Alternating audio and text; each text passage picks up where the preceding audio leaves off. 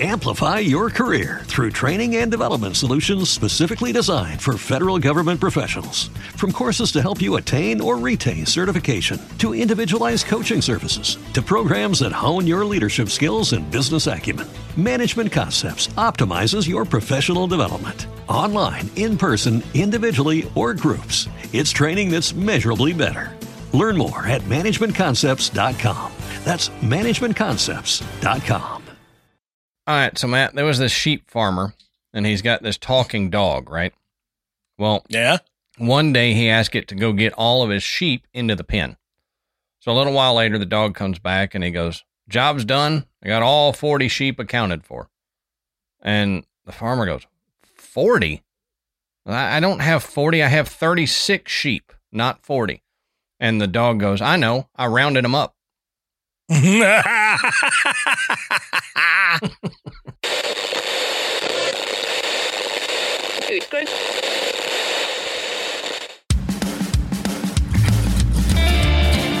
evening, everybody, and welcome to the graveyard. Thank you for joining us tonight. My name is Adam. and my name's Matt. Now, pull up a tombstone or settle into your casket and get comfortable because this is Graveyard Tales. All right, everybody, here we are again. Matt, how you doing tonight, brother? Man, I am better than I was last week. Heck yeah. yeah, you were you were struggle bussing last week for sure. Whew. Lord, Vo- voice came back and everything. Yeah. Feeling good. So Good. You got better. I got a toothache. So, you know, all good things. Going to the dentist tomorrow, so hopefully we get it fixed, but whatever. Um, before we get into it, we want to say go check out the Podbelly Network at podbelly.com. You can find a list of shows that we're happy to be associated with, and I guarantee you, you're going to find a show on there that you like, and you may not find it anywhere else. Um, we also want to thank tonight's sponsor, Fum. We will talk more about them shortly. And while you're on the internet doing your internet thing, go over to patreon.com slash graveyard tales. You can sign up to become a patron. Uh, we've got three different levels. Our $10 a month, they get video versions of this episode. They get the ad free audio version of the episode, plus audio and video versions of our weekly bonus episodes. And we try to put out a bonus episode every week, even if we're dark on the main channel. So you will have something new to listen to if you become a patron. And I'm not going to spoil anything. Not going to any of that. No, no, uh, what is it? Done. I guess that this is technically a spoiler, but not, not, not exactly. Not exactly. not exactly. this is a teaser. A teaser. There you go.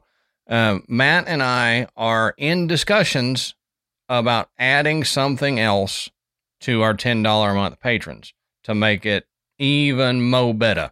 So Yeah. go over there, sign up to become a patron. You're going to find something on there you enjoy. oh yeah, absolutely. And like I said, we've got such a huge catalog now. Um, you can go through and find all kinds of shows. Um, we do um, follow ups on our regular episodes. So that's some, you know, if you if you find a topic that you really dig, there's a chance there's a Patreon where we discuss it a little bit more in depth, or go down a side street that we didn't go down the original episode. Right. So And check it out. this one's going to have one of them. That's So, right. As, as another teaser, this one's going to have a Patreon bonus connected to it. So That's right. That's right. and and we'll mention again a little bit later on what that is going to be.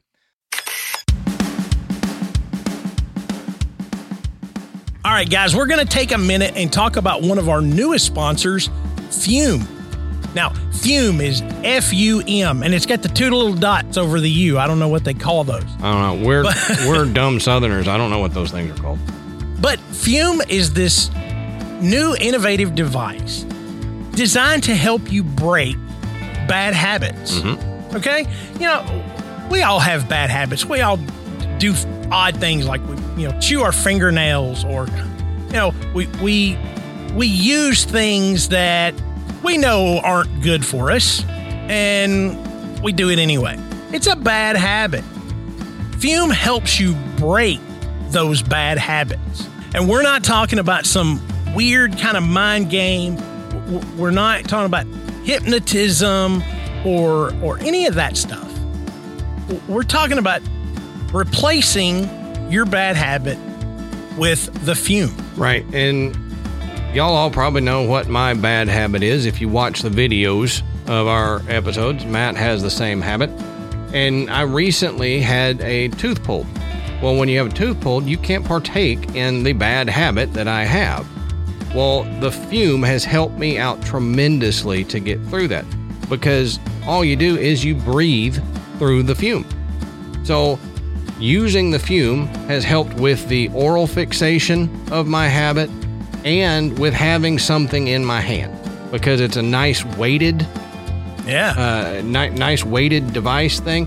It's metal and wood, so it's very, it's very, solid. It's very fiddly. yeah, Very fiddly. it's yeah. It's- fiddly. That's you kind of cool. you can click it uh, because it's magnetized. So the two ends are magnetized together, so you can click it open and closed. You can spin the little end of it, so it's very tactile, and and you can use it as a fidget thing, or like I did as a fidget thing, and breathing through it to get that sensation as well. So if you're interested in the Fum and, and you're interested in breaking a bad habit, then all you've got to do is go to tryfum, that's T-R-Y-F-U-M dot com slash tales and use our code TALES, T-A-L-E-S, to save 10% when you get the journey pack and do that today. Yeah. Try Fum. Instead of electronics, it's completely natural. Instead of vapor, it's flavored air. And instead of harmful chemicals, Fum uses all natural, delicious flavors. So to try Fum today, head to tryfum, T R Y F U M dot com, and use our code TALES, T A L E S, and you'll save 10% off when you order the Journey Pack.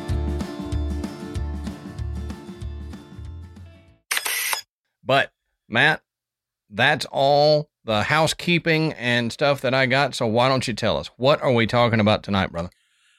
Okay, so tonight uh, we're gonna we're gonna cover uh, a, a really broad topic. We're, we're gonna try and narrow it down uh, to our focus, um, but we're gonna talk about the legends of Appalachia, Mm-hmm. and that would be saying we're gonna you know like we're gonna talk about um how many different kinds of fish there are.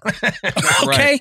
Uh, okay i mean you know a huge broad topic but there are so many stories and legends that come out of appalachia um, that aren't just you know the routine. You know it- it's you know the the the like we talk about every every every town's got one of these haunted railroad tracks and mm-hmm. and you know they a haunted bridge or if you if you go over it and you, and you honk your horn it, th- those are all over the country. But there are so many legends that are a part of appalachian history. Oh yeah. That was Okay, one of my is- favorite things about living up there in Appalachia was the yeah the just the the stories and the legends that you got from the old timers and all that. Yeah. Yeah. And and you know, these these aren't always just let me sit down and and you know, spin a yarn about something that happened to me when I was a kid. Mm-hmm. It's more than that. Yeah. It, it's more than that. It is it is ingrained in the history. Oh yeah. And you know, right here where I am, I we're right here on the edge Mm-hmm. of what is considered Appalachia, Yeah. and it, it's it's a much bigger area than I think most people realize. I think so many people think about you know Northern Virginia, West Virginia, um, Kentucky. you know, K- yeah, Kentucky.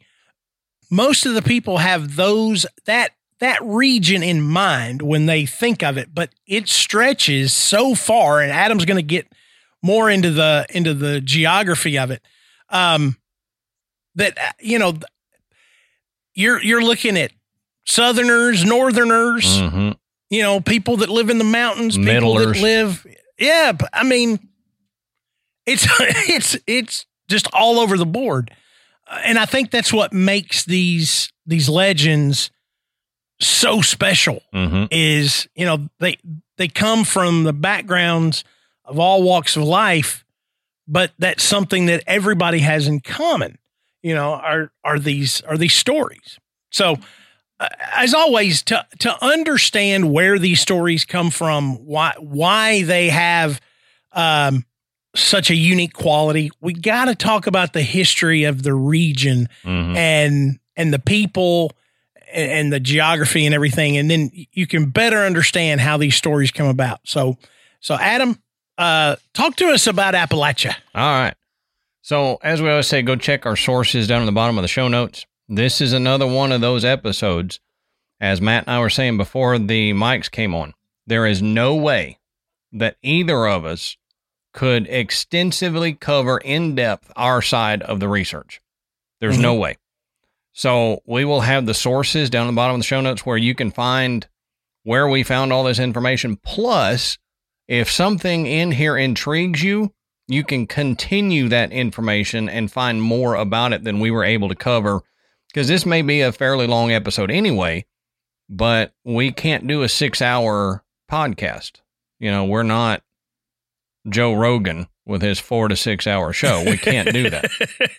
I think some of our listeners just dozed off when you said that. Yeah, probably. Six hours. Six hour podcast. Jeez. With your monotone voice, that ain't happening. Um, now, and I'll, I'll talk more about this later, but the earliest European settlers to the Appalachian region were originally from the highlands bordering Scotland and England, with many uh, arriving by way of Ulster, Ireland. So these Scotch Irish settlers, as they became known, formed the core community of what is known today as the Central Appalachian region, which spans parts of Tennessee, Kentucky, West Virginia, Virginia, the Carolinas, and Georgia. But the Appalachian Mountains are in, and like Matt was saying, it's extensive. They're in Alabama, Georgia, South Carolina, North Carolina, Tennessee, Virginia, Kentucky, West Virginia, Maryland, Washington, D.C., Pennsylvania, New Jersey, New York, Connecticut, Massachusetts, New Hampshire, Vermont, and Maine. I mean, that's the Eastern Seaboard. Yeah, basically. really? Basically, yeah. The whole eastern seaboard is uh, pretty much considered uh, part of the Appalachian region. Now, Yeah. obviously, it's not all the mountains and hollers of the Appalachian Mountains, but it's Appalachian basins, the uh, the Appalachian lowlands, uh, stuff like that. But it's still part of the Appalachian Range. Now, let's look at some of the plant and animal life from Appalachia. So, from Maine to Georgia, the Appalachian Mountain System was once almost totally covered with forest. Today, some of the best and most extensive broadleaf deciduous forest in the world still flourish in the Appalachians and bordering areas, notably in southern Appalachia, which is Tennessee, Georgia, that kind of thing. Mm-hmm. Now, to the north are the conifers, so red spruce, balsam fern, which grow the high at the highest elevations and distinguish the Canadian and Maine woods. And the northern hardwoods, sugar maple, buckeye, beech, ash, birch, and red and white oak. So farther south are the hickory, poplar, walnut, sycamore, and at one time, the important and before they were destroyed by blight, plentiful chestnuts. So Yeah. I, I honestly didn't know that. That was new to me. But they, uh, in in the southern part of Appalachia, there were chestnut trees, just plentiful chestnut trees. But then a blight came through and wiped them out, and we lost all of our chestnuts. So we can't roast them on an open fire now. We have to import our chestnuts to roast over an open fire, which just imported chestnuts are just not the same. That's No. right. I mean, so that- we lost we lost our nuts, yep. and now we have to import. 'em. Homegrown USA nuts are the best for USA people. Outside the US, you might not like homegrown USA nuts, you know. That's You- right. That's right. But now all of these plus a a lot of the other 140 species of trees of Appalachia are found in the southern mountain region. Now, the interdependent system of southern plant growth known as the Appalachian forest is highly complex. So it's estimated that of some 2,000 species of Appalachian flora, perhaps 200 are native and wholly confined to the southern Appalachians. So ferns, mosses, and mushrooms of many species are also part of the complex Appalachian plant life. So if you go into the Appalachian Mountains in the southern region, you're going to see stuff there that you Mhm. don't see anywhere else in the world. Yeah. Which very similar to when we were talking about the um, big thicket. There's stuff in there that you don't see anywhere else. It it always amazes me when I look into different regions, the especially in North America because we forget how vast and how unique some of these areas are. We go, okay, we're going to we're we're going to North Carolina. You go to the city and you stay in the city, stay in a Mhm. hotel, and then you come home. If you get out into the woods, you get out into the the country area of these states, there's it's still vast, unique area of land. And you forget that when you live in the city and only travel to the cities. So it, it just amazes me when you see this. And that ties into the legends. If you Mhm. spend your time in the cities, you may get the, you know, catchy little sayings of, oh, we got, you know, Biggie McBigfoot lives here or whatever. but you get out into the the country parts, the mountainous regions, and you get some of those wild legends that are just amazing. Yeah. Oh yeah. Yeah.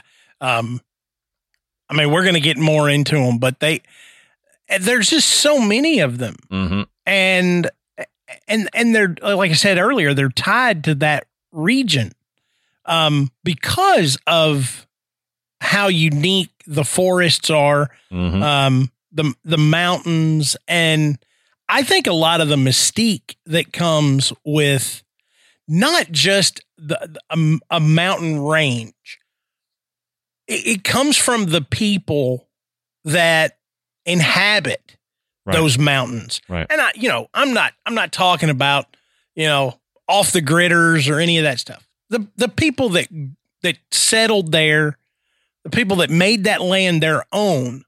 Seven, and- eight, twelfth generation living. Yeah, and and they nourished it and they they they treasured it and they they made sure that it was there for generations to come and that is what really makes it so fascinating when it comes to these legends and stories because they were they were passed down they were retold they were retold people went to great lengths to to keep these stories because it was not just a story it was a story associated with the history Right. Right. and and that, you know that, that's really great I, I, and i think that that pride in in those areas is what's kept these stories alive for all these Mhm. decades Mm-hmm. I agree.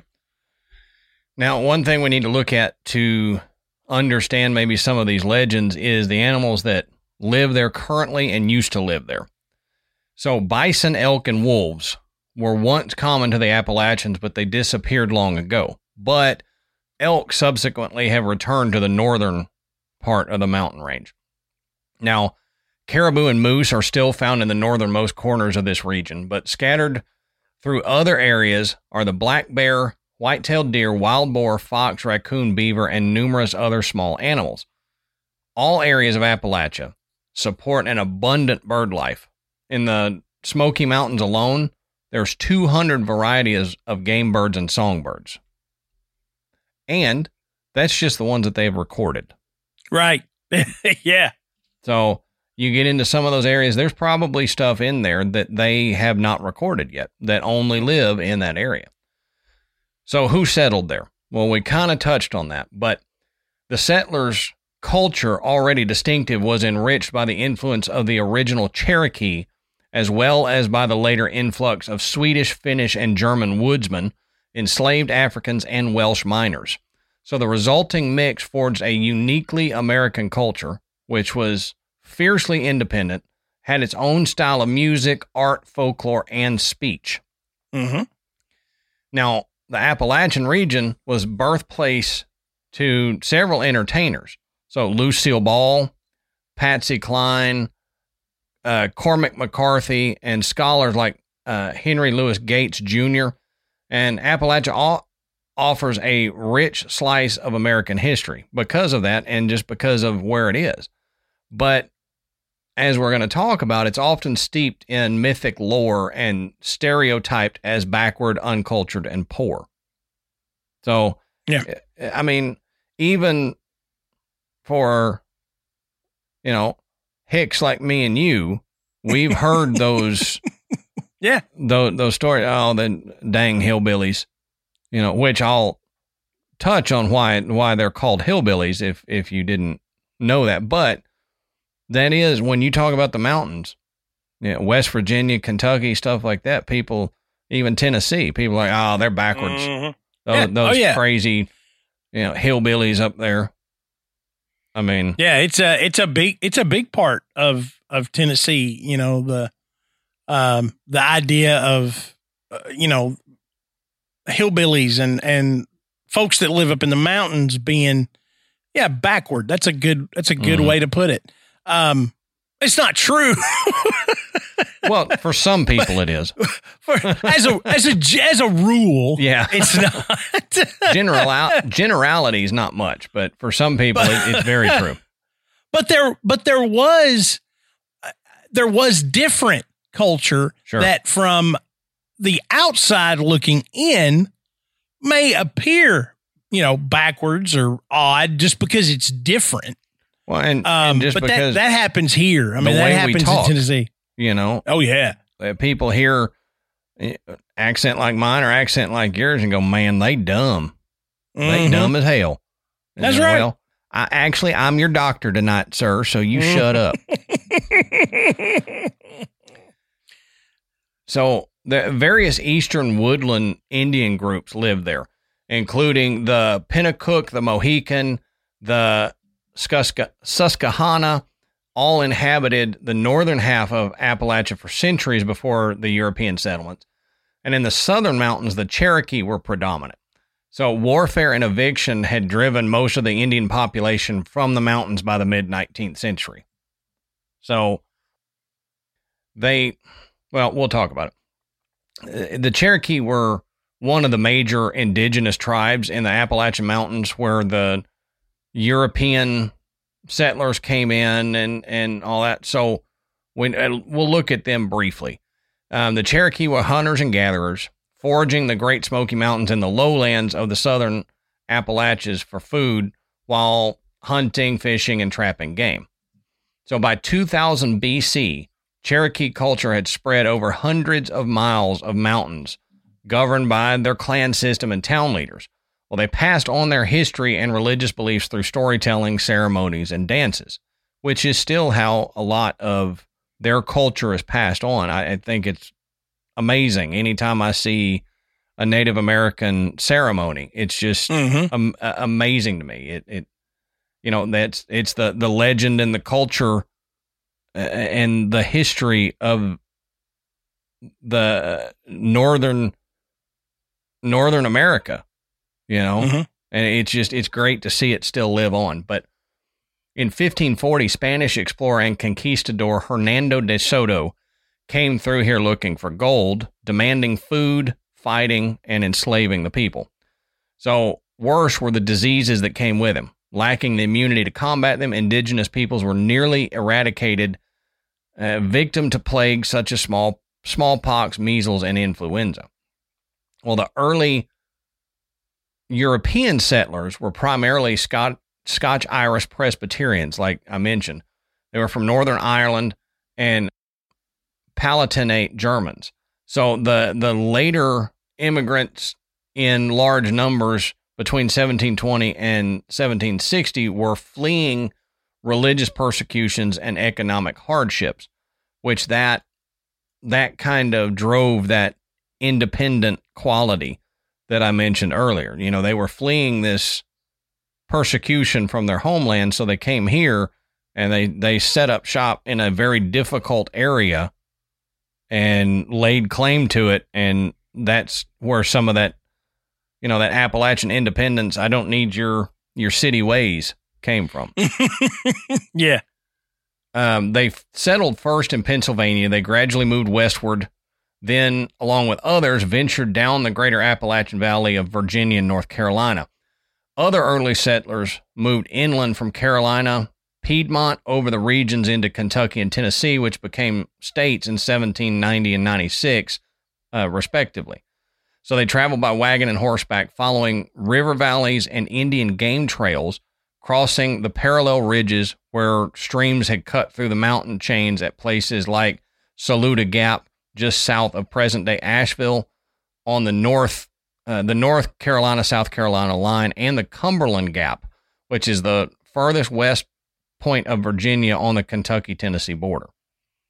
So most pioneers moved through the southern Appalachians to the Ohio River Valley onto Missouri, Arkansas, and further westward, but a permanent population attracted by the mountains remained in the valleys and coves to live by hunting, stock raising, and farming. By 1755, the Cumberland Gap area had several permanent clusters of dwellings. Uh, Watauga became the first settlement in Tennessee in 1768.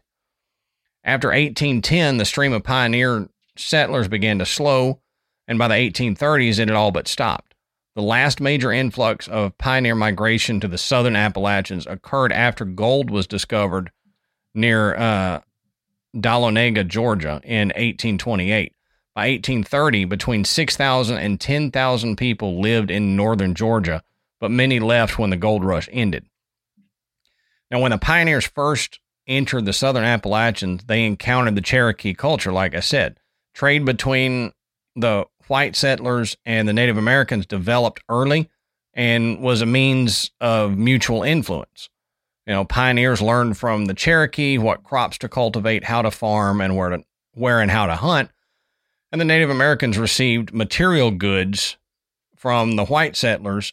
So the two cultures, however, did not remain compatible.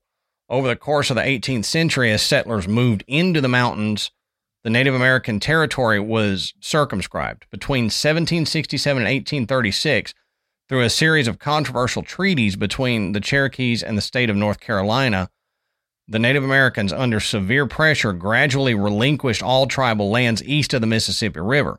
Although about 2,000 Cher- uh, Cherokees voluntarily immigrated to the west, Many were hunted down, forcibly removed, and marched to Oklahoma by federal troops after 1838. So many of them died on this trail, and that's what we know as the Trail of Tears. Mm-hmm. Now, there a band of a thousand Cherokees refused to leave and instead hid in the Great Smoky Mountains. So, in 1878, with the aid of an attorney, William H. Thomas, these quote, fugitive Cherokees obtained title over 60,000 acres of land in Swain and Jackson counties in North Carolina, which is site of the present Qualla Reservation. So the, the mountains became basically a land of scattered, self sufficient, quote, island communities mm-hmm. that were divided by the hills and the ridges and stuff like that. So these communities generally consisted of like small clusters of two or three homes, which were within easy walking distance of each other. And groups of neighbors were often kinfolk. So you lived next to your grandparents, and then your brother lived on the other side. Uh, later generations added to these clusters, but they there were rarely more than a dozen households together. Commercial settlements often developed at a gap at like a crossroads or at the mouth of a large hollow, but they were small, usually containing only one or two stores, a mill, a church, and a school. Larger towns were widely scattered and slow to grow. So that that can still be seen in some areas of Tennessee, Kentucky, West Virginia, where you've got people that live down in these hollers. Mm-hmm. And yep. it was told to me when I first moved to Tennessee that if you're in an area you don't know, don't drive into a holler that you don't know who is there. Because it's good advice. for decades, centuries, they handled their own law. Mm-hmm. And you might just get disappeared for stepping on someone's property, and they may not find you in Appalachia. So if you don't know who's in the holler, don't go traipsing down in a holler. You know, nowadays it's probably not as bad, but yeah. you still will probably get harassed and stuff if you just start driving into some family's holler there. But it's just it's interesting to me that that that is not a new thing. That is something that from the time it was settled by the pioneers that they did. Each family had their own little holler or plain area, and the next family was the next holler over. And you'd have to travel a long way to get to them. You were basically isolated with you and your family there. And so it was it was like your own little paradise for a Mhm. lot of people.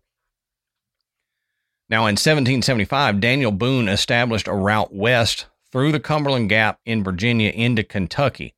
So the route west led to monumental expansion of the United States, uh, their original 13 colonies, and made Boone a famous folk figure in Appalachia history in the in the process.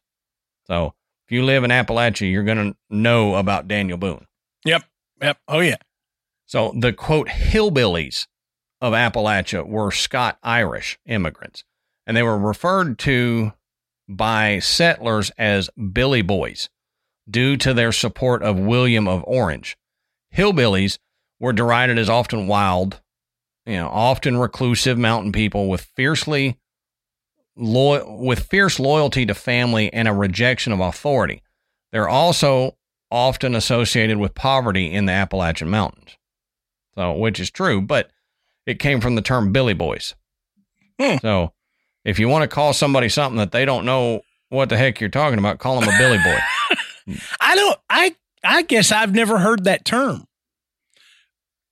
That's pretty cool. Yeah, yeah. I thought it was neat. Um, it it's it, it gives a little history of to why they were hillbillies. Yeah. You know, you don't you hear it, you've always said it, you've always been called it, but you don't know where it comes from. So And and I really honestly wasn't thinking that I, I would hear Will William of Orange tonight. I just oh, No, no. it's just not it's not a historical figure you discuss very often. until doing this research, I didn't think I'd say it. Mm, so That's right. So we always mention how old the Appalachians are, but how old are they actually? So Appalachian Mountains, in contrast to the pointy peaks of the Rockies, they're weathered and rounded with gradual slopes, low rounded peaks, and soft edges. Well, in geologic terms, this shows a vast difference in age between the mountains. Think about how long it takes rain, wind, and dirt to erode an entire mountain peak. Mm-hmm. So if you just look at the, yeah, the Appalachians are lower than the Rockies are. That doesn't mean they're younger. That means Right. they're older. Yeah. Um, mountains grow in reverse. basically, I mean, They start out big and then they gradually get smaller as they get older. at their tallest point, the Appalachians were likely as tall as the modern day Rocky Mountains or the Alps. So Yeah. when they finished growing, they were Rocky Mountain Alp size. Um, we don't know for sure because the age of them, we hadn't been keeping records of them for long enough to Yeah. know for sure. But the Appalachian Mountains are the shortest of the three U.S. mountain ranges, with an average elevation of less than half of the other two ranges. So the, the Rockies and the Sierra Nevadas. So Appalachians on the east, Rockies in the middle, Sierra Nevada on the west. Kind of think of it that way.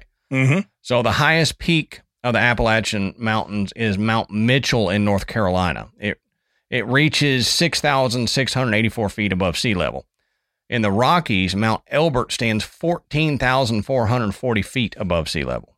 Yeah. Quite a difference.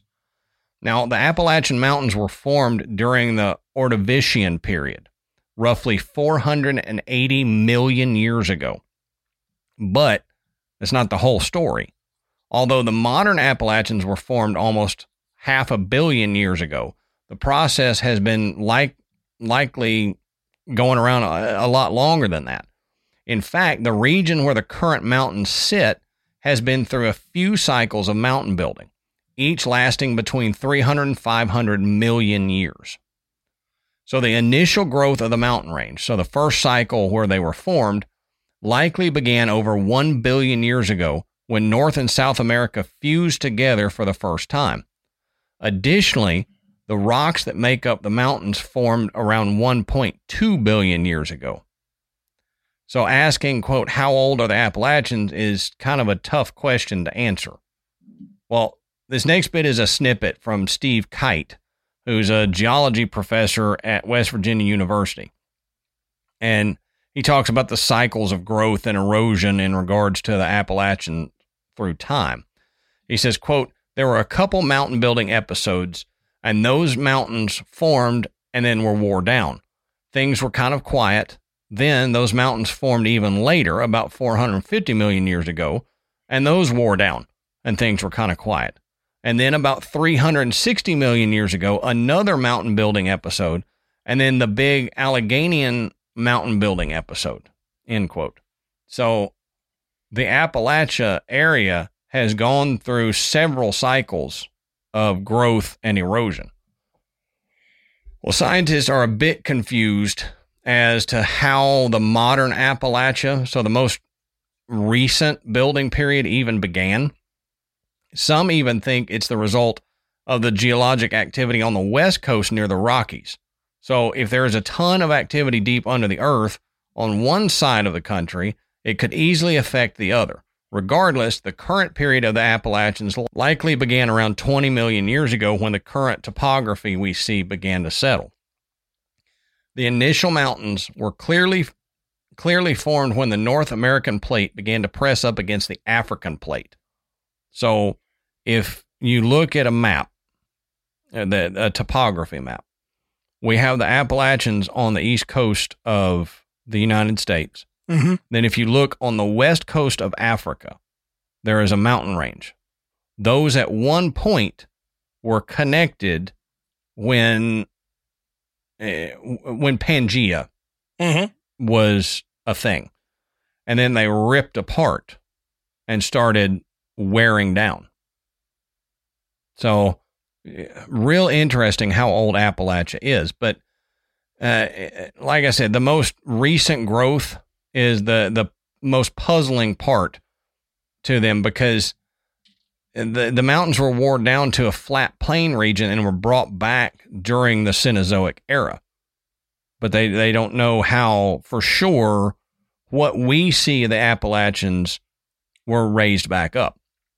So this makes me think, and and I've told you this before, Matt. I don't remember if I've said it on an episode before or not, but if we look at the age of the Appalachians and we look at how long they've been around, you know, let let's take out the building and and wearing down thought. Let's just think about that area. How long it's been mountains because even after it wears down, there's caves, there's Mhm. stuff that's still going to be there from the, the mountain. What could the Appalachians hold? You know, I, I'm a firm believer that there are spirits, entities, whatever, that have been here since the dawn of time. Mhm. What a lot of old horror writers would call the ancient ones. You know, I, I think there there are things on our planet like that that have been here from maybe before the dawn of humanity. So if that's the case, in North America, one of the few places that I think they could hide and stay hidden would be the Appalachian mountain range. You know, Yeah. and and if you think about that, then that kind of helps you understand some of the legends that that Matt's going to get into. Some of the the the stories that are told, maybe some of the creep factor because there are some spooky ass places in the Appalachian mountain range. Yes, there's a lot of beautiful, beautiful places, but there's some places you go that as soon as you go down in this holler, and it's not because of the Billy Boys that live there, you you get this creepy feeling. You, you Mhm. feel like you're being watched. You Yeah. feel like your skin's crawling, something's walking up on you. Why is that? Well, it could be due to the age of the area. There is something ancient that lives within the Appalachian mountain range. Yeah, and I I agree hundred percent. Um, and especially with the idea that if if there's something like that in North America, that is where it's going to be. Yep. So considering all that, we can we can look into some of the stories and legends that are associated uh, with Appalachia.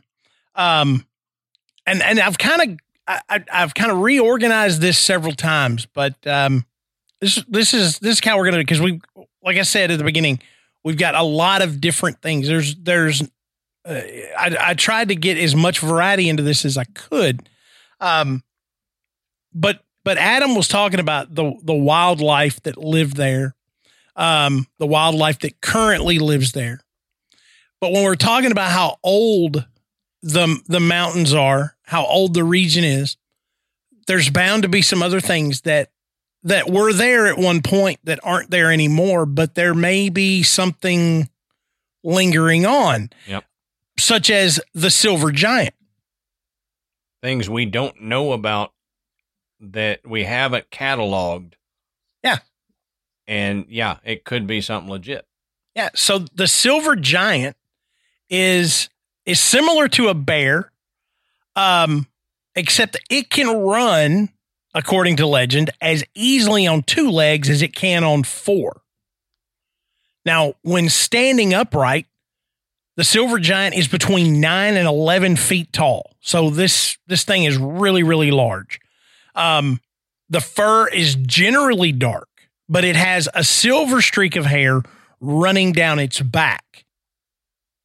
So the, the silver giant is a, is a legendary animal from, from this region. Um, with you know, numerous sightings of what would easily be mistaken as a bear, but it's a really, really big bear. And and black black bears don't get to be just they certainly don't get between nine and eleven feet tall. No, no. Um, that that's grizzly uh um uh grizzly size or polar bear size. Yep. Or uh, so to have something that big living in the Appalachian Range is not something categorized by scientists. But could it be an ancient species still lingering on? Could it be like a hybrid? Yeah. You know, something yep. that you know has has got is is bear, but you know it's um it's a genetic mutation or it's a you know a a, con- a conglomeration of of grizzly and black bear, brown bear, those kind of things. Who knows? Um, but it is often it, it, it is often talked about, uh, you know, by you know people in the in the mountainous region, um, as if you know there's there's still some out there. You right. know, they you know, it's it's been spotted and the, and the, that unique silver streak that goes down its back. You know, now now we can just think maybe it's part bear, part gorilla. Yeah, I was and, gonna say part silverback. Yes, North American the, silverback. The North American silverback gorilla. Yeah. Actually, okay. that that was that was my uncle, but never mind. and in the same vein, I, I, I dig this one just because the name is so cool. The smoke wolf. Um, the solid black smoke wolf is a massive canine that's said to have eyes as red as the sun. Now, one witness who claims to have heard the smoke wolves howl and scream at night uh, out on his property says these things are pure evil, saying that these wolves they kill for fun, for mm-hmm. sport, you know, not for hunting. Um, and and it's just really uh, I mean it, it's it sounds to me like um like a almost like a spirit animal. Yeah. Like the black dogs um that mm-hmm. we talked about, mm-hmm. you know, that were uh the reports of the the black dogs or the grim um in in the UK. You know, it's know- a, it's a spectral it's a spectral dog. Right. Well, we know that wolves once inhabited that region. Right. So could this there once again could this be a lingering small population of a wolf that we don't know about or like you're saying could this be a spectral dog Mm-hmm. the maybe physical incarnation of an ancient spirit that everybody who lived there has seen and dealt with yeah. and that's why the stories get passed on is it's it's something that anybody who lives there or stays there for any amount of time will encounter this spirit of the smoke wolf Yeah, or it, at least if they don't see it, they hear it.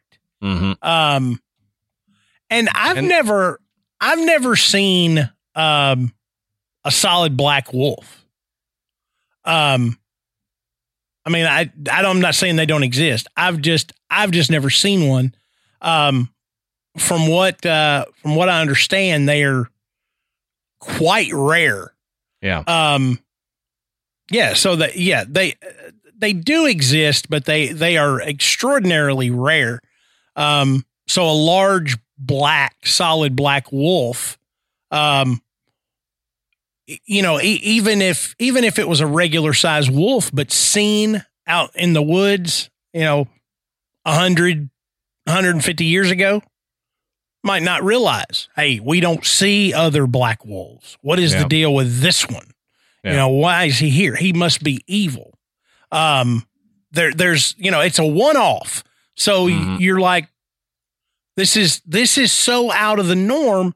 It's going to lead to stories. You know, there's a there's a black wolf up in these hills. Um, then it becomes, you know, there's a, a spectral black wolf, and now it's a smoke wolf. And uh, interesting thing about the smoke wolf legend is they said the only thing that will deter a smoke wolf is the sound of rattling chains. You know if i heard rattling chains in the woods at night it'd deter me too Yeah. but i was thinking about the the sound you said if you don't see it you hear it Mm-hmm. So think about the animals that we know live there. There's not anything I know of that would make a sound that you would mistake for a wolf other than a wolf. Right. So either we have wolves coming back and they don't know about it, or we have a spectral wolf. Yeah. And it's not just described as a howl, but a howl and and a scream. Mhm. Um, you know, so that would that even if you were used to hearing wolves howl, uh, as the screaming aspect of it would make it different. So Yeah. you would kind of recognize, hey, there's something else. This isn't just a wolf. Now, this next one is is is really really kind of cool. This is called the Raven Mocker. Uh, and this is according to Cherokee legend. As Adam said, you know, the Cherokee was the um, wa- was the most common tribe um, in southern Appalachia, uh, and that's where this legend comes from. But the Raven Mocker is a shape shifting Bigfoot type creature. It stands about seven feet tall with black fur and solid white eyes. Now, some people consider this to be a type of Bigfoot. Um, and it's believed to inhabit southwest Virginia. And it's able to shift into any animal and can also take on the appearance of an old man or woman. Now, in its human form, the raven mocker can lure among unsuspecting, can lurk among unsuspecting people and eat their hearts from their chest without ever leaving a mark. Hmm. Now that that does that does really sound like other Native American legends that we have heard describing, uh, you know, a, a different entity. Um, it it has touches of Skinwalker to it. Mhm. Um, Mhm. that that whole the whole shape shifting and the and the ability to appear human um that that's another you, if you can if you're the shape shifting creature and you can appear human it allows you to get much closer to humans than you would Right. normally be able to be. So, you know, if if that is this uh that is this creature's uh MO, it's it's going to want to get as close as it can if it if its end goal is to eat your heart. Mhm. Um, but you know, really cool. And and what was even what was even more neat about the Ravenmocker is I have not heard this name before. right. And and as much Native American folklore and and legends that we have looked into, I have not come across the Ravenmocker. Hmm So that's I haven't that one was a new one on me. But since we're talking about the Ravenmocker, let's talk about let's talk about Bigfoot. Um, Bigfoot legends uh, within the Appalachian region are off the charts. Okay, Oh yeah. uh, it's it's the perfect area. Um, you know, heavily wooded, mountainous, you know, difficult terrain to you know to traverse. Um, and and the legends of quote wild men in the woods date all the way back to ancient times. You know, a- including um, the indigenous cultures in Europe have legends of of like I said, quote, wild men that live out in the woods or in the mountains. Um,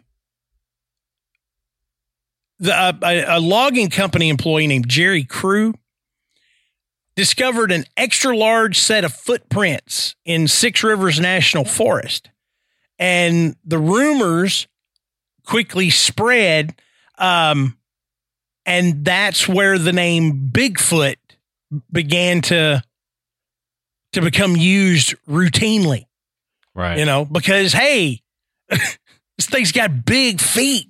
Man, look Mhm. at this. What I wonder what it is. It's a Bigfoot. Well. You know, that jackass is like what, what what do you call this thing with big feet? Let's call it Bigfoot. Mhm. right. And it's stuck. Gee, thanks. Could have been anything. Could have been Clyde, you know, yeah, but right. instead, no, it's Bigfoot. You know how to get creative. Um, but prior to the 20th century, uh, everybody referred to Bigfoot as like Sasquatch or Yeti. Um, and and this is the Appalachia has the, you know, uh, ha- has the uh, the claim to fame of, you know, carrying on the Bigfoot name hmm but uh, the indigenous tribes in Appalachia also had their own Sasquatch legends uh, outside of the Ravenmocker. Um, and that when the European settlers moved in, that's where they began to hear the legends um, of of wild men or or these large um, bipedal primates you know, that lived in the woods and the mountains. And so the Europeans took those legends and, of course, they just added to them. Um, but thousands of Bigfoot sightings have been reported um, all over the U.S. But there are uh, there are large concentrations in Appalachia, including um, the sightings reported in nor- in the North Georgia mountains. So, um, you can you can go to the the uh, Bigfoot Festival in Marion, North Carolina, uh, which is the, the these festivals to celebrate uh, these different creatures. That that is an Appalachian thing. I'm telling you. Oh yeah. I mean, they they they have got festivals for all the monsters. Let me tell you hmm like the Mothman. The Mothman is another one. Uh, won't get into too much detail about the Mothman, but I think m- mostly, if you're listening to this show, you've at least heard about the the Mothman of Point Pleasant, West Virginia, and again, right smack dab in Appalachia. Um, and and of course, he's got his own statue and and his own festival. It's that's it, it's a big deal. The Mothman Festival is. Oh yeah. Um, but it again, it's right there in Appalachia, and that's a more modern legend. Um, but it does come out of this out of this area. Now it, it's uh, well. Let's stay on this theme um, of of uh, unique animals or or cryptids or however you want to put it. Uh, the Wampus cat. Mm-hmm. You know, Adam knows the Wampus cat, uh, also known as the Cherokee Death Cat, which that's a much cooler name. Oh, I Um, agree. it's uh, Wampus is weird. well, I, I, I I'll touch on this in a minute. I, I the the Wampus that I've I've got some history with that that name. All right. Um, but the Wampus cat is a large cat similar to a mountain lion or a cougar. It has tan yellow fur, but it has six legs and large yellow eyes. So that that'll make it stand out. Sure. But Sure. the legend the legend says that a Cherokee woman was cursed by tribal elders for witnessing a sacred pre-hunt ceremony. She hid under the pelt of a large cat and got turned into basically a half woman, half beast. But this is this is a pretty famous Appalachian myth. Now, this woman was forever left to wander alone through the mountains, and the Wampus cat acts out in anger at being cut off from her former life. She's known for standing on her hind legs and using her supernatural powers to drive her victims to insanity. Now, despite this being a story about Cherokee people, the Wampus cat folktale did not originate with the Cherokee people. Instead, the name came from the Goldsboro News Argus newspaper in North Carolina. So the Wampus Cat, we're talking about the name. I had a game when I was a kid. I had a computer game. I had a, this. I was, I'm showing my age, and Adam won't even remember that these existed. Um, the first actual computer that I ever owned was made by Texas Instruments, and it was essentially a keyboard with a cartridge slot Mm, that connected to a television. okay. Okay, not a computer monitor. It didn't. It didn't really have. It didn't have a hard drive or a hard drive, disk drive, any of that stuff. Okay, it was essentially a keyboard and a processor, and you could buy uh, cartridge games for the Texas Instruments home computer. And one of the games I had was called Hunt the Wumpus. Hmm. It, it- wasn't really a cat, and it was more of a turn by turn text based game with some very minor graphics. But when I saw Wumpus cat, I thought, Hunt the Wumpus.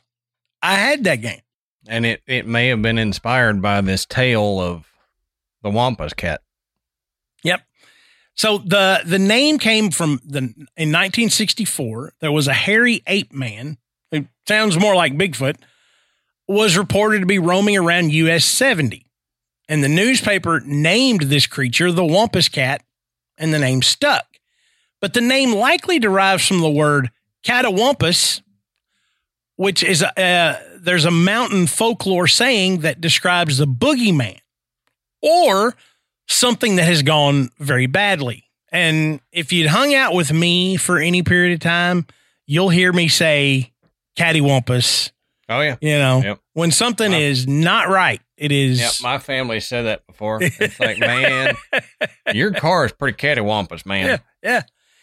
And uh, Strange Way, Strange Ways Brewing, uh, which has locations in Richmond and Fredericksburg, Virginia, brews a beer named after the Wampus Cat, the Wampus Cat Triple IPA. Hmm. And and even further, the name was also used for a mythical creature in J.K. Rowling's Pottermore story, The History of Magic in North America. Hmm. Yeah, pretty cool. I would try that Wampus Cat Triple IPA if it was not an IPA. I hate IPA. I know I, they're not my favorite either. I hate them. real hoppy taste. Yeah. just like I, I don't I don't want to chew a hops. You know, I, if I wanted to do that, I'd go to the Yeah. plant and start chewing. Yeah. I know all you people out there, you're going, oh man, you know, I'll, I'll give you a great IPA that you'll love. Yeah, don't. Trust me, I've already, I've already been down that road. Ain't gonna happen. Yeah, I don't like it. It's not my, it's not my cup of tea. I'm not into the the the IPA, you know, micro brews from Jack and Billy Boys Brewing. I, I don't care. I'm not going to drink an IPA. Sorry. Yeah. Doesn't doesn't happen. Give Yeah, me I an don't like- ale or a lager. I'm I'm Yeah. great with one of those. Yeah. Now, let's let's move over to uh, Ohio. Now, in a small section of the Appalachian Appalachian Mountains uh, in Ohio is Lake Hope State Park. Now, this is a park that is not just beautiful; it's historical. Um, but it comes with an old ghost story.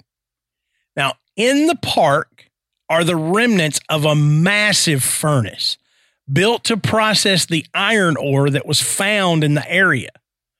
Now, in order to maximize productivity, the furnace was left on at night and was tended to by watchmen to make sure that nothing happened uh, to anything or to anyone that was near it. But as the story goes, somehow one of the watchmen was killed right there at the furnace. Now, whether he slipped and he fell into the furnace or something startled him and he fell off the platform, or some even say he was struck by lightning, um, we don't really know. But all the stories share the same detail, and that's that the ghost of the watchman returns on dark, stormy nights to continue looking after the Lake Hope furnace. So I mean that's a that is a that's a fantastic regional story associated with you know a, a historical uh piece of equipment you know Yeah. that's that's still there today. I've seen pictures of the Lake Hope fur- furnace before. Um I think we've I don't know that we've mentioned it specifically, but we've mentioned something similar that's also in Ohio. Mhm. Um, you know, but but really cool and a, and a and a cool story to go along with it. You know that that's a great time to go out and say, hey, let's go look at the Lake Hope furnace. Oh, as we're out here, let me tell you this story. You know, yeah. um, Yeah. it's always the good one about uh, uh, you know, I don't know, a dark and stormy night. You know, they heard a knock at the door, and then the radio said the killer was, li- you know, kind of similar. Yeah. Yep. Um, this one I I can't remember if if you've talked about this before, Adam. I know I haven't, but these are the moon-eyed people. Oh yeah. Yeah, I'd seem to if if we haven't talked about it on the show, Adam and I have have had a conversation where this came up before. I know. hmm Um, but this is uh this has an Appalachian folktale aspect and a Cherokee legend um, that goes along with the moon-eyed people. Let me tell you why. Um, these were supposedly a group of pale-skinned humanoids that were named the moon-eyed people, um, and they were thought to be hiding somewhere in the Appalachian Range. They're usually associated with the small town of Murphy, North Carolina. The moon eyed people are short, stout, white skinned, with bearded faces and large blue eyes. Their eyes were supposedly so sensitive to the sun that they were nocturnal, which is how they got the name the moon eyed. Legend, Mhm. legend says that the local Native American tribes waited for the full moon to drive the moon eyed people from their underground caves. The bright light made them weak, forcing them to flee into other parts of Appalachia for good. But unlike other Appalachian monsters, the moon eyed people were considered to be a distinctly separate race of people rather than supernatural beings. So it, you know, it, it seems kind of obvious, but the moon eyed people were most likely other European settlers. But what makes the legend so shocking is that it date, dates back hundreds of years before Christopher Columbus discovered America. Quote, discovered America. So um it it doesn't make sense that there would be an entire settlement of Europeans in North America at the time that these these legends go back to. Mhm. I mean, you you would you would immediately think, okay, the Cherokee legend is describing a, a blue-eyed white people um that had had settled in this area.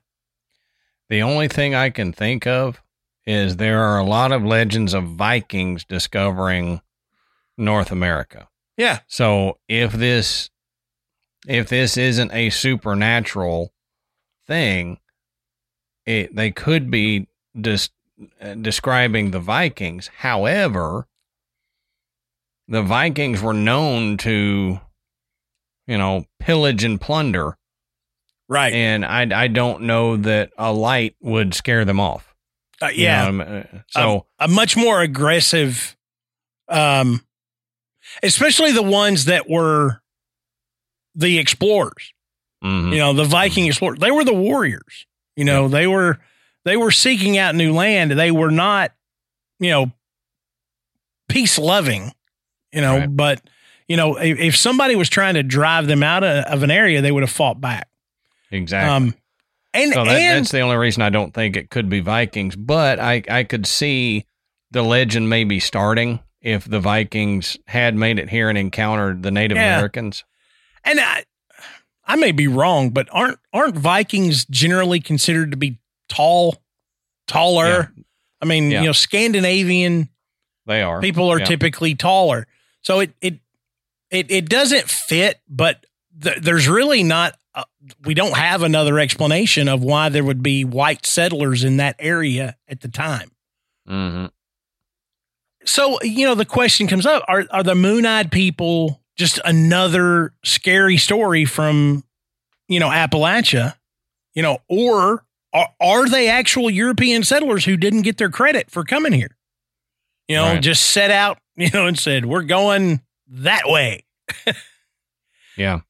But you can find exhibits on the moon eyed people at the Cherokee County Historical Museum in Murphy. There is a three foot tall sculpture of two conjoined figures thought to represent moon eyed people, which was found in the early 1840s.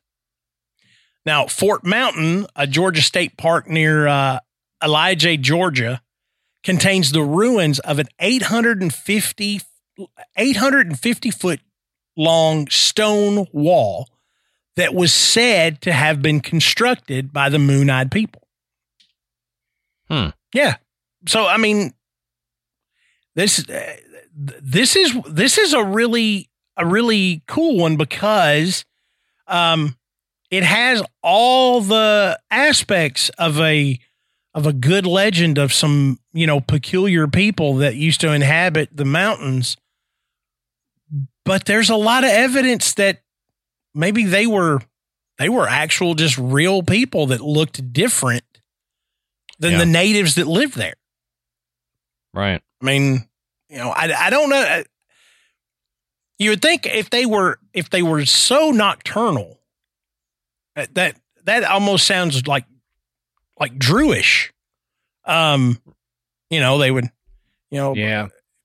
a, a lot of their practices in, involved, um, you know, being at night and, and you know studying the moon and I don't know. It's it, it's it's it's peculiar that to say the least.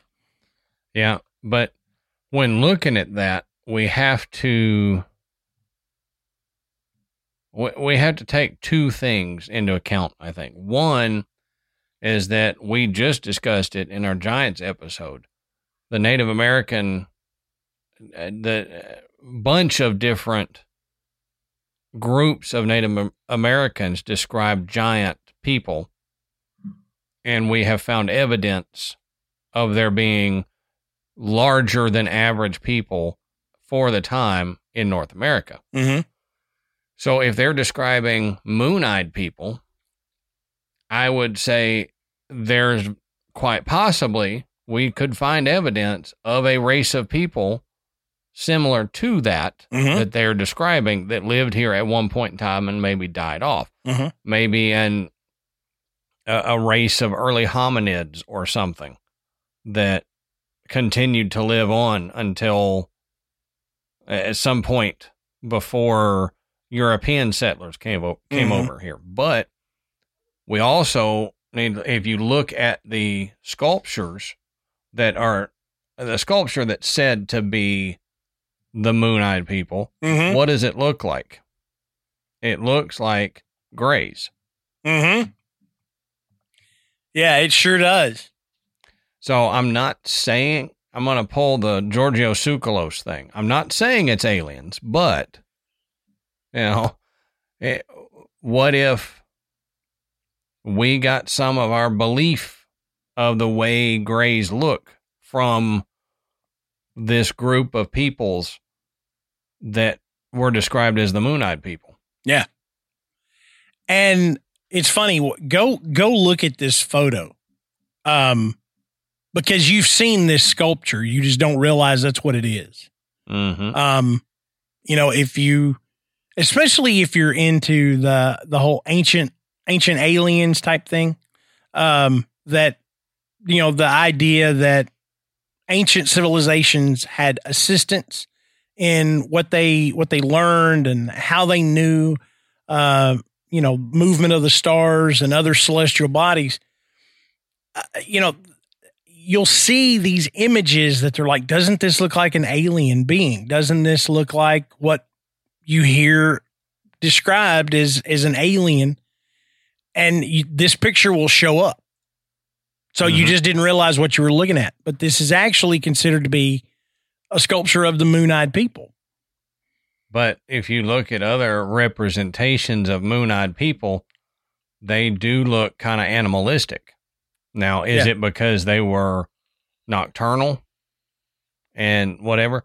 Or is it because that was a true species of hominid, but we're looking at Australopithecus? mm-hmm. because Australopithecus was a smaller humanoid that we know lived. I mean, I've got a replica skull, Australopithecus skull, and we know they lived. We found it.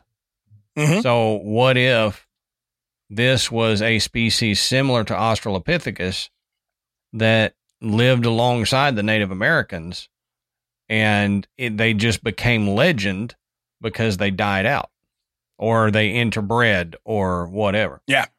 Yeah. It's fascinating. Now, this next one is a true Appalachian mountain mystery. And Adam and I have talked about it before the Brown Mountain Lights. Oh, yeah. And locals and tourists alike have, have reported these orb like lights in blue, white, orange, and red hovering about 15 feet off the ground in the Brown Mountain area near Morganton, uh, Morganton, North Carolina. Now, the legend behind it tells of a brutal battle between Cherokee and Catawba, uh, Catawba warriors on Brown Mountain, which left many dead on the bat- battlefield. In the evenings, Catawba women went searching for their sons, husbands, brothers, and fathers using torch lights to guide them. Many claim that the lights seen today are the spirits of the Catawba women still searching for their loved ones. Now, the first recorded sighting of the Brown Mountain Lights happened in 1771 when German engineer John William Gerard de Brahm wrote about seeing the lights in his journal. But his written account stated that he saw the lights at a consistent time every night, leading many people to believe he was actually seeing train lights in the distance. And if, if you want to know more about the Brown Mountain Lights, um, go and check out uh, our episode 42, where we discuss the Brown Mountain Lights in more detail. Um, you had to look that up. You didn't remember. ah, you're right. I looked it up. So, oh yeah, we're more. I, I couldn't. I couldn't give you the episode number of something we did two months ago. We're almost 200 past that. Matt. We're like 100. That's a long time ago. but we did talk about it, and we did talk about it in detail. Um, but there was a, a, there's a lot of uh theories there's a lot of theories that say it's it's reflected light, it's headlights, it's something else. Um, but when you really get into the eyewitness accounts, you're like, yeah, this isn't headlights. Yeah, this right. is not headlights. Um, but the um, the other recorded accounts of the Brown Mountain Lights have happened all throughout the 20th century, especially as the Linville area gained access to electricity. um, but while reported sightings of the of the lights are known for their inconsistency, the lights are typically seen at night, and especially after a rainfall. Um, so if, you if you want to visit and and have a chance to see the uh, Brown Mountain Lights for yourself, the Brown Mountain Overlook, Wiseman's View Overlook, and Lost Cove Cliffs Overlook are the most popular places to see them. They're all located off North Carolina 105 South or North Carolina 181 near Asheville and Boone. And and they have they have really even if you don't see the lights, these are these are really great scenic views any time of day. Um, Mhm. but but if you want to if you want to get a ch- shot at seeing the lights, you go at night. Now that I, I like I said, I, I couldn't I couldn't include all of them. I tried to get a variety. We've had we've had cryptids, we've had you know spectral animals, we've had haunted uh, haunted historical equipment. Uh, we got Bigfoot, but I kind of thought I would save the best for last, and I think a lot of people forget that this is still an Appalachian legend. And I think because it is so close to me, and as I said, I'm right on the edge of what's considered Appalachia, it's the Bell Witch. Yep. And Yep. uh, probably one of one of the, the most famous legends um, oh, I, from, I would say yeah. from for sure. Appalachia. And and you know uh, what we said we we don't want to dig in too deep here. Um, but the the story of the Bell Witch began in Robertson County, Tennessee, in a in a town called Adams, um, which is about about an hour hour ten minute drive from me from where I live.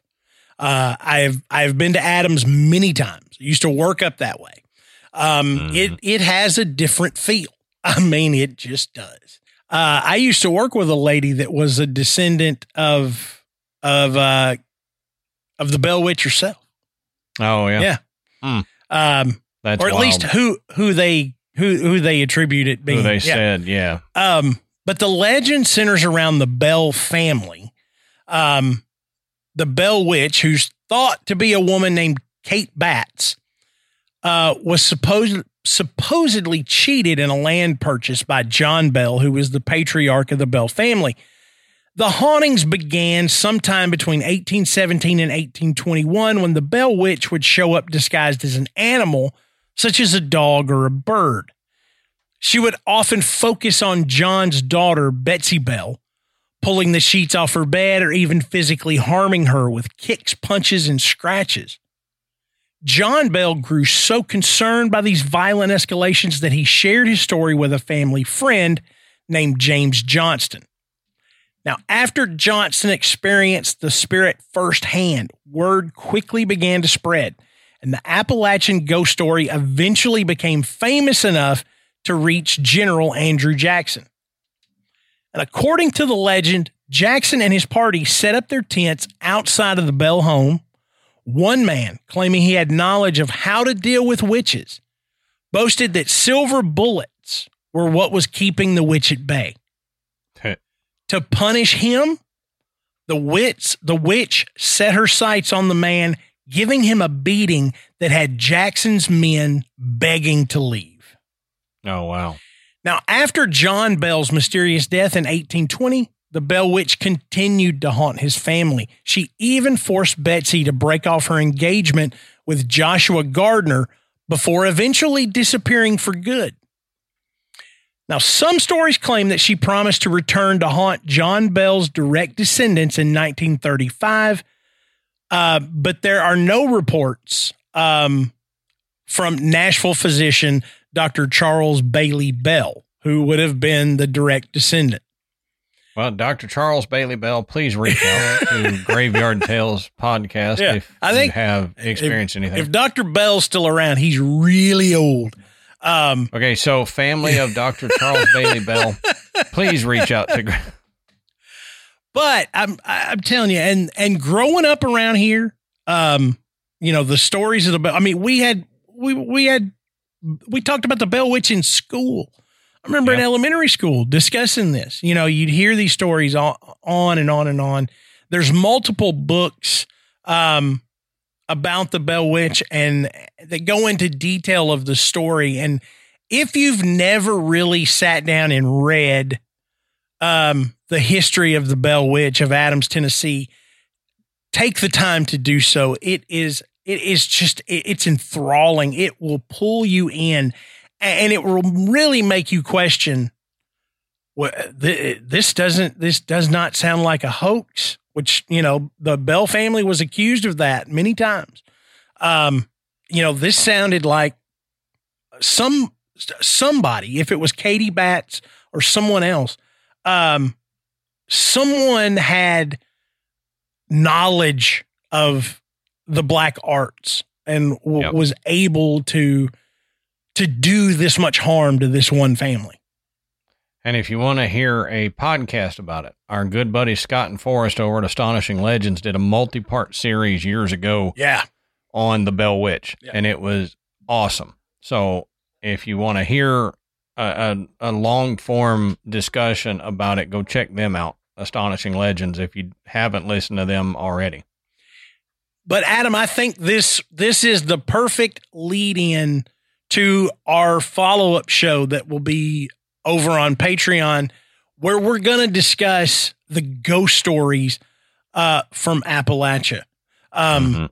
Tonight, we decided we were going to focus on the legends, but there are so many ghost stories, and and they come from things like this, the Bell Witch, um, other uh, other experiences that are similar. Um, some of them are just good old fashioned. You don't go down here because this is going to get you. Mhm. You know the this this person's yeah this person's ghost this evil spirit. If you see a blue light in the woods, don't go after it because it's a Mhm. all of those things. So we're gonna be discussing those in a in a Patreon episode. So only on Patreon. only on Patreon. So if you want to get the rest of this story, if you want to hear all of those ghost stories, you got to tu- tune in, join Patreon. Now is a great time to do it. You're going to get some bonus content and of course um you know all the all the uh the new things that Adam and I have in the works uh for our Patreon uh members and we thank you guys so much for sticking with us for so long. We appreciate it. It it's how Adam and I keep the show rolling. Um, So we Mhm. really appreciate you go over there and take a look at that stuff.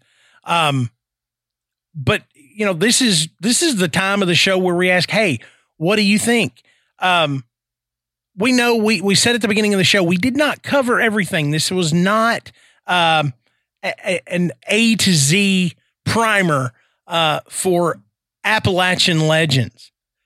And I know that we've got listeners that know so many more that that Oh, yeah. live in that area, have lived in that area their whole lives, had family in that area their whole lives. Um, we would love to hear your Appalachian legend, legends, and the best place to share those is in our Facebook group. Uh, go on Facebook. It's called the Graveyard. We've got thousands of members that share stories like this all the time. We love to hear them. It's a it's a safe place. No one's going to make fun of you. No one's going to think you're a loony. Everybody just wants to hear these incredibly cool stories. Um, when you're done there, you can check out our website, which is graveyardpodcast.com. And there you can find links to purchase Graveyard Tales merchandise. You can even listen to the show. And that is where you can sign up to become a patron and get access to all of that, that great bonus content. Whew. Lord, this was this was a fun one. It, Yeah, I it's gonna it's it's gonna get even more fun. Um, but until next time, we'll save you a seat in the graveyard. See you soon.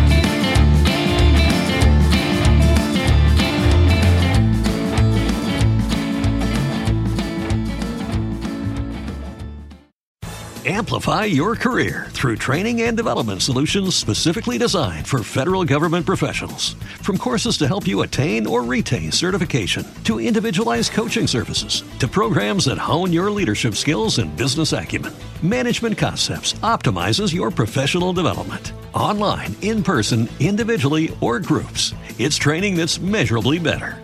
Learn more at managementconcepts.com. That's managementconcepts.com. So, you've got an idea for a business, the store of your dreams. There's just one thing to figure out everything. That's why Shopify's all in one commerce platform makes it easy to sell online, in person, and everywhere else. Sell on social media, source products with an app to get that first sale feeling. It's the only solution that gives you everything you need to sell everywhere you want. So when you're ready to bring your idea to life, power it up with Shopify. Sign up for a $1 per month trial period at shopify.com slash listen.